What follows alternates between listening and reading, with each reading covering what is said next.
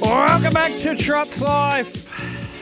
We've spoken to a lot of people in Tasmania, and there's a horse that intrigued me highly. Invincible. He's raced in, started in WA, ventured over to Victoria for Adam Kelly. He had a little stint with uh, Nathan Jack after a couple of years off, and he's found his way to Tasmania with Rowan Hillier. So I've reached out to Ian Barker, and he's been kind enough to join us. Ian, firstly, mate, uh, how are you? Whereabouts are you today? Uh, Toby, I'm in Perth. It's a 40 degree day, so I'm sitting outside just uh, waiting for it to go and have a dip in the pool. Ah, you. I didn't know you were in Perth. You obviously worked out that uh, when I said 12:40, that was Melbourne time. Yeah, look, I've worked that out, you know, with the three hour difference, you know. Yeah, pretty easy. Now, so tell us about Highly Invincible. How did you come about owning him?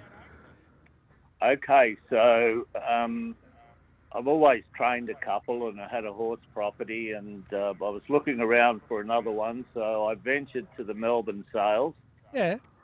Uh, I sort of marked the catalogue and anyhow, I got out there early on the Sunday morning and uh, the first thing I saw was the girl having a coffee, and so I approached her and said, "You know, where where can I get a coffee at this time?" And this uh, black-headed horse put his head up, and uh, it just went from there. I just had a look at him. I spoke to her. It wasn't in my catalogue, and first horse I saw. Uh, so I went and had the coffee, and then I watched the interest in him, and he was sort of, you know, unflappable, and Hmm. yeah. So when he came on the screen, and I saw the way he paced, and you know the width of him, and you know I just liked him. So yeah, it was one I hadn't marked, but one I liked, and you know it was a good buy. So you buy him. He heads home with you to Perth and does a preparation or two. Yeah, brought him home. He broke in within a week. Uh, was at the track and just a lovely horse to deal with. Um, gave him one start. Uh, sat in the breeze and ran third. And then I thought, you know, he's big bred and uh, with all the good races over there, I thought it, I might venture over there. And um, so I rang Adam Kelly, who I'd had dealings with when I had a horse called Home for Christmas in the Inter Dominions in Sydney Yeah, yeah. and Adam Adam helped us out there. Um, and he was the first one I thought of, and so I gave him a ring and explained about the horse, and he was good enough to take him for me. And then he had a period of time away from the scene.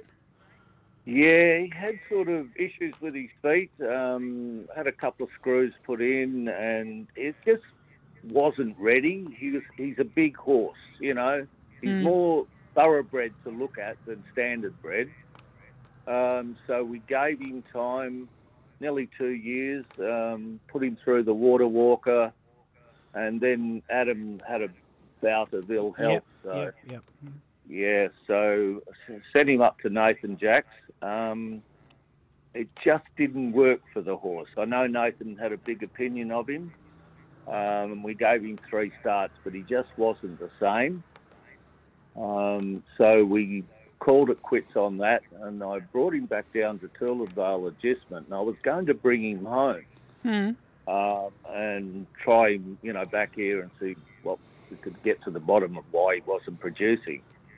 Um, and then I remember a conversation I had with Adam, who mentioned, you know, when he had Jimmy the Irishman, I think it was Riley Major, about Rowan, Yeah. and what a good horseman he was. And, you know, I wasn't, because I wasn't there, I couldn't tell whether the horse was sore or he lost his will to win or so I just thought of Rowan and I asked Adam and he contacted Rowan and it's gone from there. You know, we pulled the right uh, string because sending him down there, Rowan got, you know, the best out of him. He was always going to be a nice horse, but we just sort of were in the wilderness for a while. Ja- Jamie Cockshutt's there, and uh, Jamie's he's been racing pretty well since he got down there. Oh, he Yeah, has. He's Jane. done a super. How you Ian? Nice to meet you, mate. Yeah, good on you, Jamie. Nice to talk to you. Yeah, Yeah, no, he's done a super job since he's come across from Victoria, and um, like like Rowan is, you know, he's he's at the top of the tree when it comes to conditioner of horses here. He he knows how to place them, and you know that was evident a couple of weeks ago, Ian, when you, you got a ten thousand dollar bonus when he set him for the Dynamo series because he knew how much speed the horse has got, and he let him run, mate, and um, he ran the quickest time in that series, so that would have been a, a little bit of a fill up for you, mate. But but just touching on him, he's a very progressive horse. Um, I'm sure Rowan's got a big opinion of him um, privately. Um, he don't speak too much, Rowan, but um, he's definitely a horse going places here in Tasmania. Yes, look, um, Rowan's the right man for that horse. I mean, the horse has ability, and Rowan really likes him. He said, he told me, he said, look, I've had hundreds of horses come through these stables, but I've never had one with the attitude that this horse has got he wants to be where you want him to be. So, Rowan being the horseman that he is, he's managed to reinvigorate him and get him to be, you know, running like he is. Um, and it's good for the horse, it's good for Rowan, and it's really good for me, being as that I don't train anymore, to have someone like Rowan that looks after him the way he does. Nah, that's exactly right. And you also sent a two-year-old, two-year-old over called High on a Hill that's done a pretty good yeah. job here with Rowan as well. Yeah, very excited with her. Um, bought her at the Melbourne sale. Um, bit of a story to that. She's a tiny. She was so tiny that um, they left the door ajar halfway through the bidding, and Darren McCauley lost sight of her because she was that small standing on the podium, and she ducked out the door. So they called us up and obviously the people weren't happy, you know, the preparers and that. And, um, so I went down there afterwards, um, had another good look of her, and then as small as she was, she's you know beautifully bred out of perfect in that family. Yeah. Very hard to buy into, you know.